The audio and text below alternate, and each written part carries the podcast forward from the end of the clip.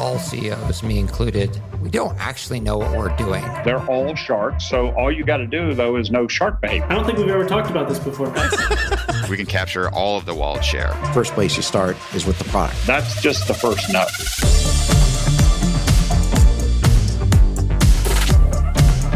This is the Capital Stack.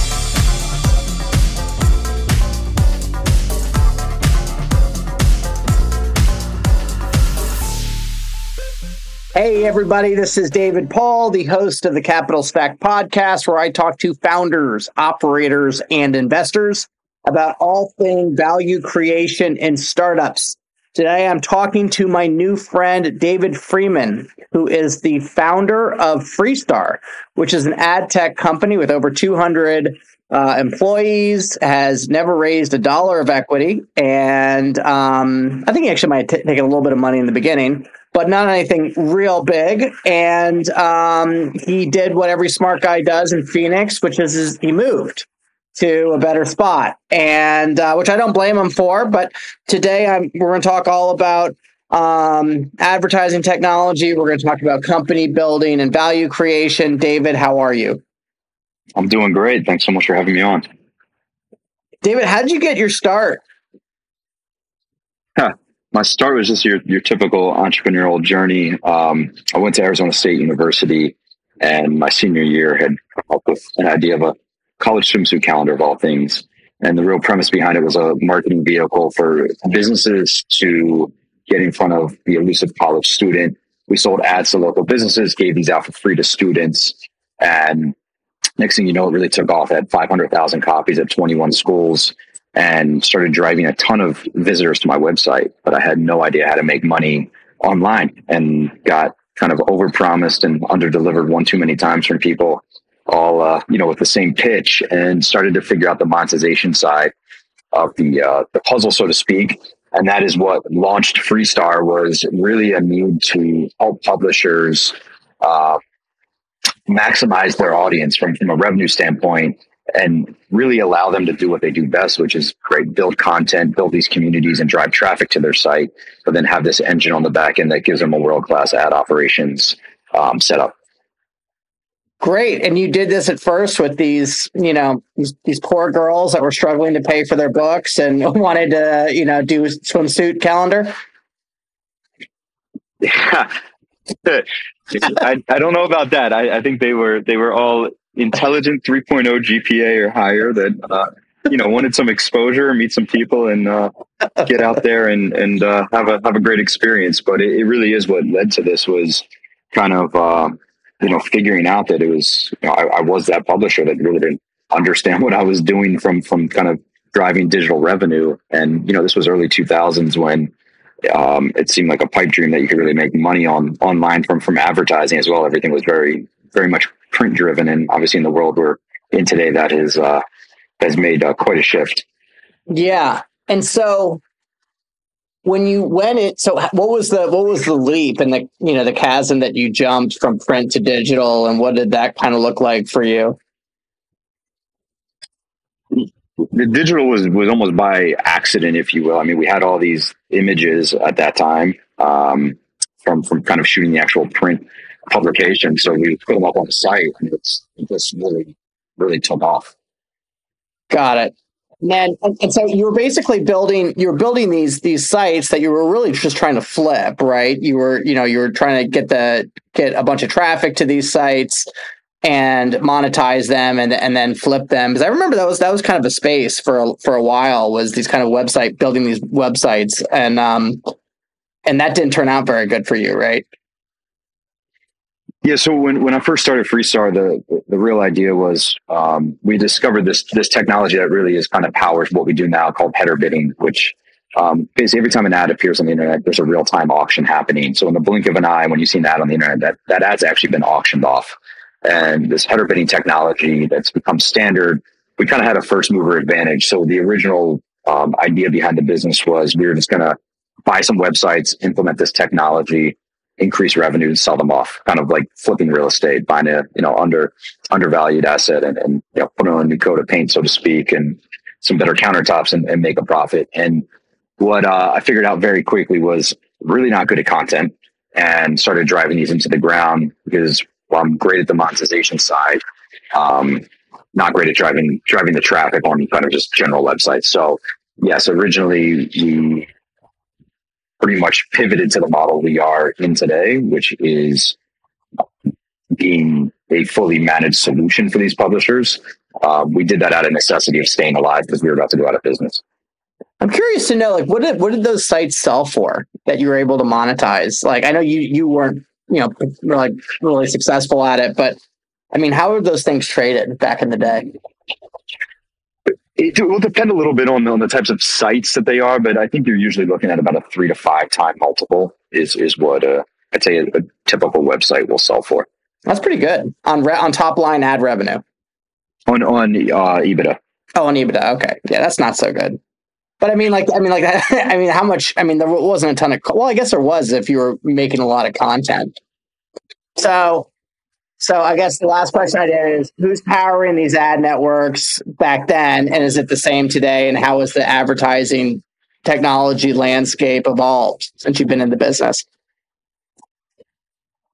The entire advertising landscape has changed a lot. Some the players come and go. A lot of them are still the same players, but the way they compete um, and the way um, publishers monetize is what has really changed. So originally, when I when I was a publisher, um, call it version 1.0 of ad serving, just starting a website, want to make some money, probably going to contact Google, get some AdSense code, put it on your site, and start making some money. Very simple, easy to do. Um, and you're basically, if you don't have a lot of traffic, it's going to produce some revenue. Um, but as your as your business starts to scale, what you really want is is competition, right? Is is it's think of eBay in, in, the sense that this auction is happening every single time someone is coming to your site. So you want extra extra players in there competing with it and driving up the cost of of these auctions. And so if version 1.0 of ad serving was was just put AdSense on a site, start making some money. Version two was was what was referred to as a waterfall setup. And this is where people would institute an ad server um, Google Ad Manager being the primary ad server that controls probably 90 plus percent of the internet. And what you would do is work with different um, ad networks, also referred to as SSPs. And what they, what you would do at that time was, let's say you would work with five different partners. You would constantly be putting, it was referred to as what, as, as a waterfall. So you would kind of pick who would be number one, who would be number two, number three, number four, number five. So I think putting this in, in kind of a easy to understand way, like if, if you were selling a car at a car auction and you had what you would think of is, hey, this car comes up, everyone raises their hand, it goes to the highest bidder. Okay. Well, back then, really what it was was favoring saying, hey, you bought a lot of cars. I'm going to go to you first. You give me $20,000. It doesn't matter if the next person was going to pay $25,000. They had that kind of that first look they got to take it. But if they didn't, then it would be passed back to the next person, then the next person, the next person. It's just a very inefficient auction, right? You're, you're basically trying to use historical data to guess if that person is going to pay the most in that millisecond.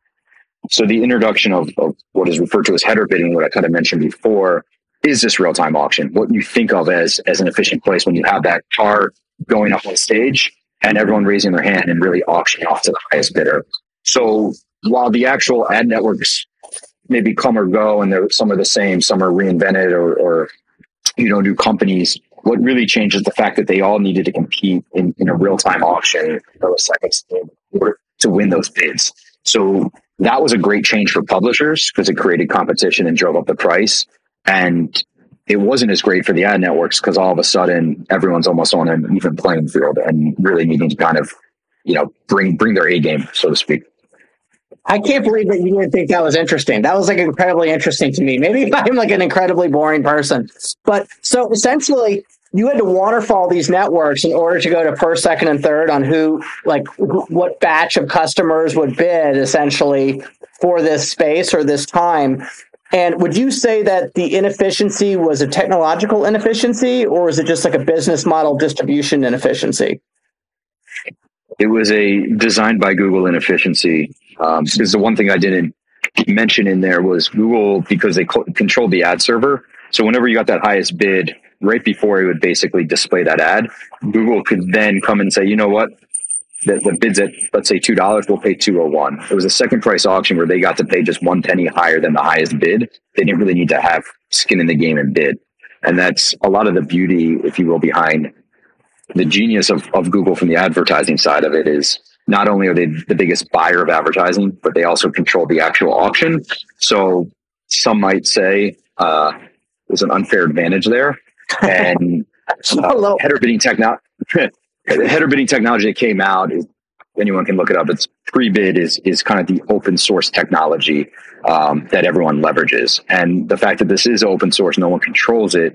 It's created a much more even playing ground. There's there's a a, a uh, antitrust lawsuit going on between the government and Google right now. Specifically, kind of a lot of that has to do around header bidding. Um, Facebook and Google did their best to kind of kill this product off because they knew it was going to be the only thing that brought real competition to them. And it was a snowball rolling too fast downhill that just couldn't be stopped. Uh, and is is really now you know 90 plus percent of, of websites and internet are leveraging this technology. Google is still not part of that auction, but once again, it's putting everyone on a much more even playing field where they all actually need to compete in, in real time. And now, was it was that because of the beauty of open source, like kind of the, that particular company, or was it the technology that really enabled it? it it's kind of both, but the, the, fact that it is open source and there's no hidden agenda, there's right yeah. there's, there's no ownership to this. The entire um, industry can can continue to add to um, the greater good of it and, and help yeah the greater good and help help solve problems together versus being reliant on you know one or two companies to hopefully do you know what's best for everyone. Yeah, and so despite you know that there's a lot more of an even playing field, there's still a big opportunity in the market for companies like yours to work with publishers and um, solve some of this rubric of, of and of you know basically monetization and efficiency within site. So how do you offer like what are the services that you offer your customers? And you know like how how is that offering um, delivered? Yeah, so what, what we offer is, is a fully managed solution. So really top to bottom everything you need to do monetization in a box almost if, if you think of it that way. That allows publishers to go invest in you know, journalism and engineers to, to kind of build this amazing website um, but have the power of, of a world class kind of technology behind the scenes and I've, I've never seen an industry move faster than the ad tech industry.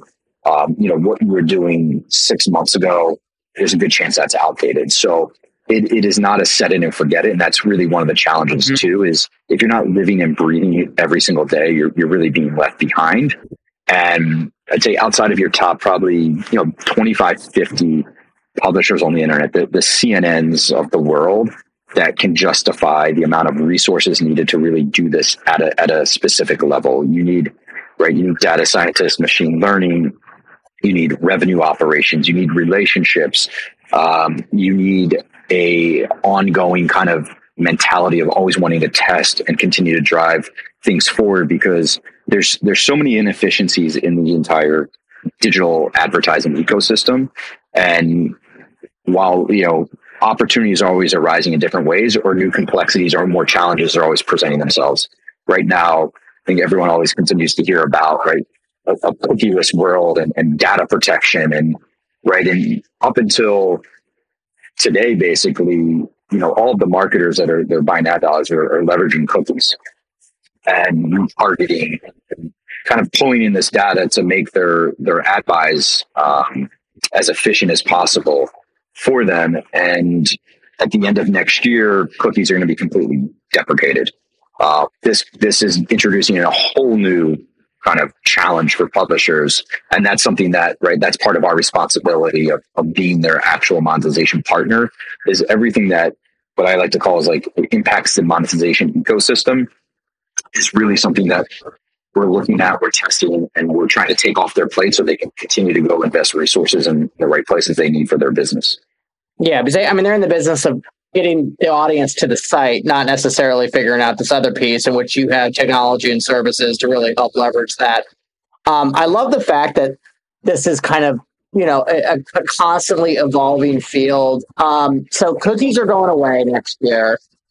I you know the the um the, latest operating system on Apple no longer allows you to track right on on cookies on phones right through social. So what is the next you know 12 to 24 months going to look like for advertising? How how are they going to be able to get this you know this audience data in order to effectively reach people? How do you what do you think is going to happen through the you know in the industry? So uh, I think the real answer is nobody has a clue. Um, yeah. the every day there's a new solution that's going to save the world is is invented, and uh, my personal opinion is there's not going to be a solution, but kind of a hybrid of, of multiple solutions that that are out there, and we're you know we're actively testing a lot of these things. Um, but there's a there's a big unknown because while you're correct in you know Apple has already kind of killed off the cookie. Um, when I say it's it's getting deprecated next year, that's really specifically talking around like the Chrome browser, which still controls the majority of of actual internet usage. So from an advertiser perspective, it's hard to also say, you know, what is this cookieless world going to look like? Because right now, if you go to an advertiser and they have the option, which they do to buy a cookie or not, you know, buy a cookie, they're, they're going to still leverage that, right? It's a not only effective, it's it's what they know, it's what they build their systems around. Um, so it's it's hard to kind of predict what that's going to look like. You know, there's there's a lot of interesting solutions out there, um, and I think you know everything from contextual advertising, which is coming back in into vogue a little bit, to um, pretty more kind of audience segmentations and profiles around general audiences. So it being a little less exactly people based, but more kind of general based. It's it's it's why I love this industry is you never sit still, and you know if you if you do, you're you're going to be out of business, um, and you got to continue to kind of just test and and see what's out there and, and kind of question question everything and be open to testing everything at the same time. Philosophically, do you agree with all this privacy and, and cookie blocking from um, a human perspective? You want my personal opinion? I, I, I don't really like. I don't care.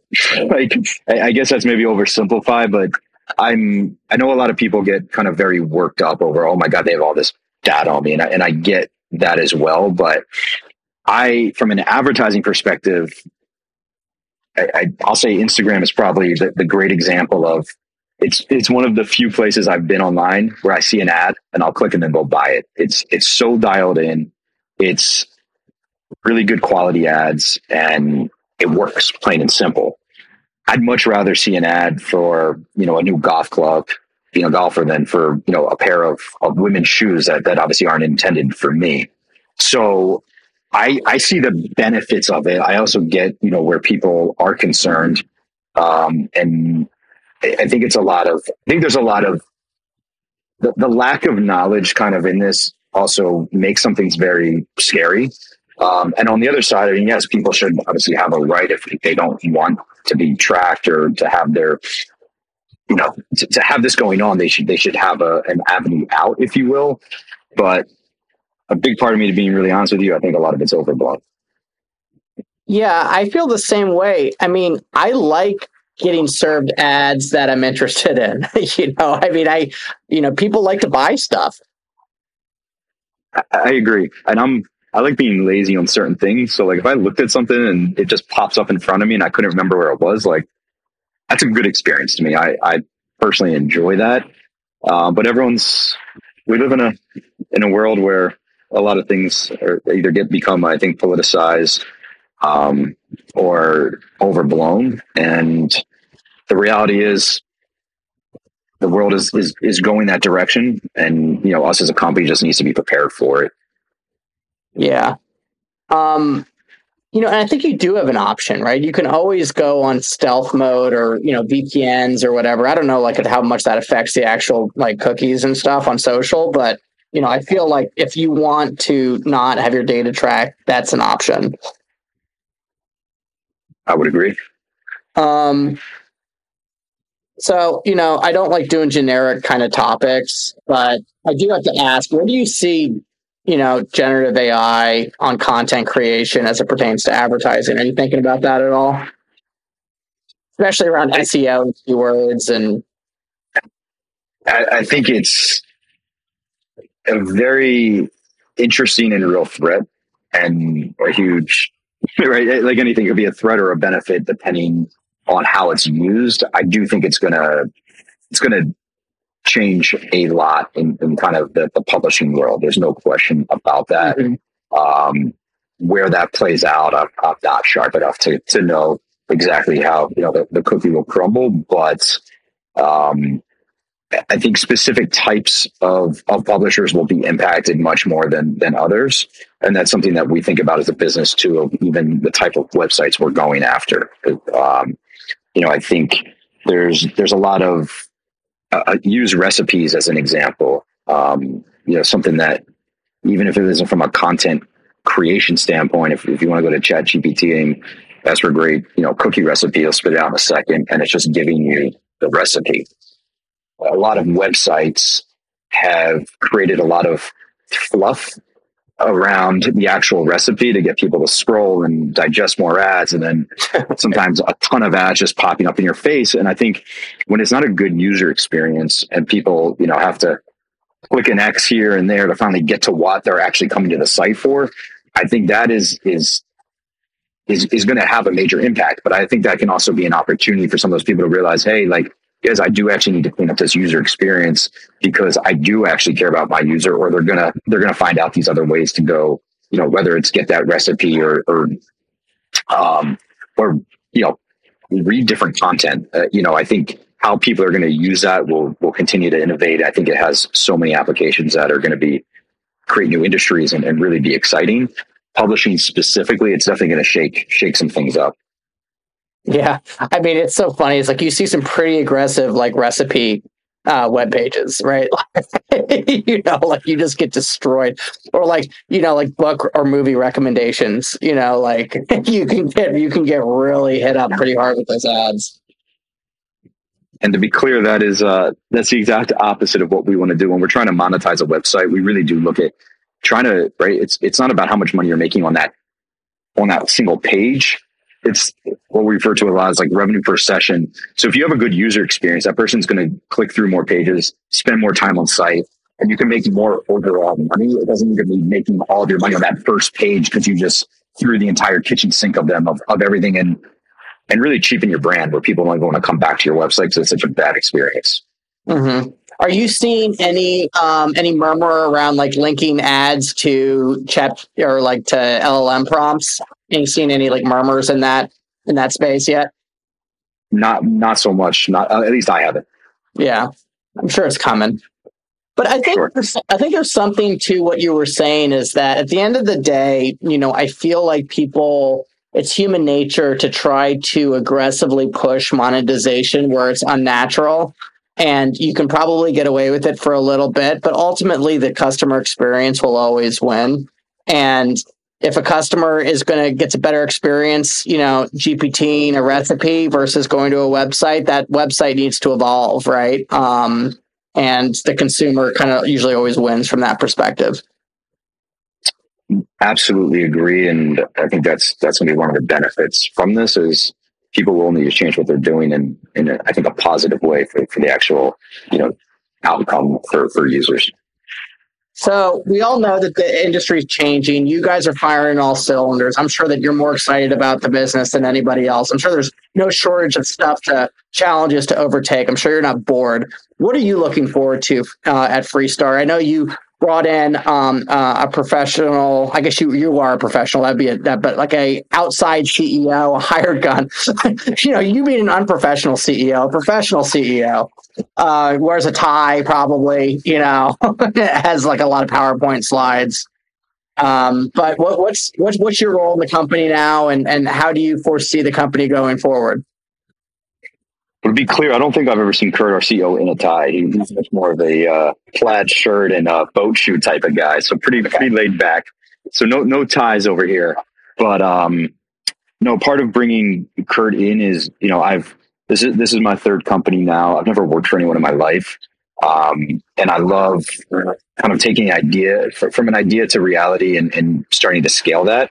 When you hit a certain amount of, of scale, both either you know employee and or revenue wise, th- there's a different level um, of, of systems and processes that need to be put into place that I, I quite frankly didn't have the experience with. And I think in my younger days, I was uh, a little immature in, in, thinking I could just take on the world. I didn't need help from anyone. I could just go figure it out. And I, I got, you know, I, I, got somewhat far on my own, but obviously not nearly as far as I am today with, with kind of reaching out and, and finding that, that help. So I think that's been an amazing um, learning process for myself and the amount I think thankfully Kurt and I have a, an incredible relationship and great friendship we've built out of this now.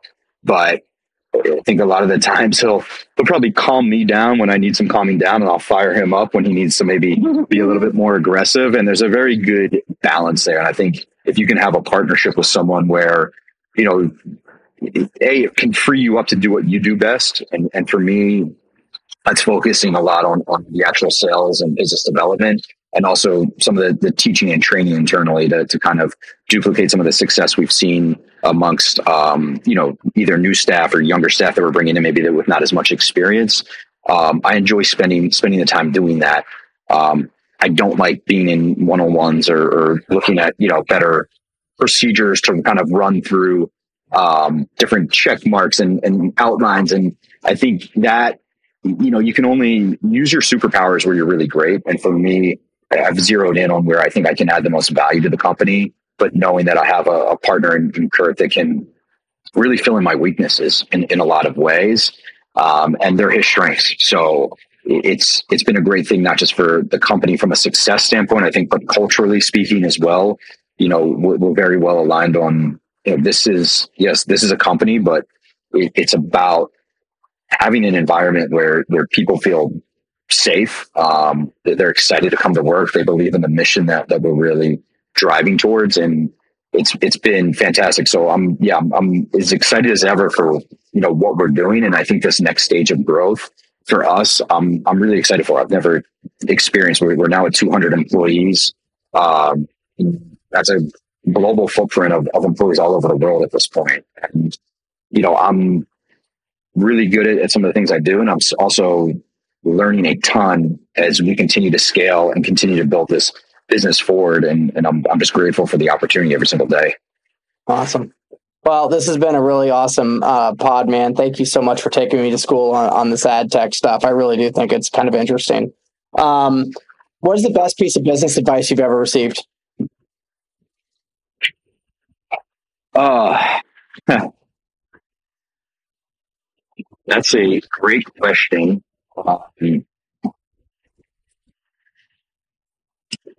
that I'm drawing a blank on right now of of pure advice that I've gotten. I need I need to think on that for a minute. Yeah. Hope we can edit this down.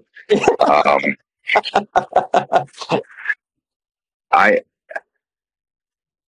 I I think I don't know if this is the greatest piece of advice, but the one thing that that really sticks out to me um, especially on the Freestar journey, is understanding that um, as the business scales, the people on the company scale with you.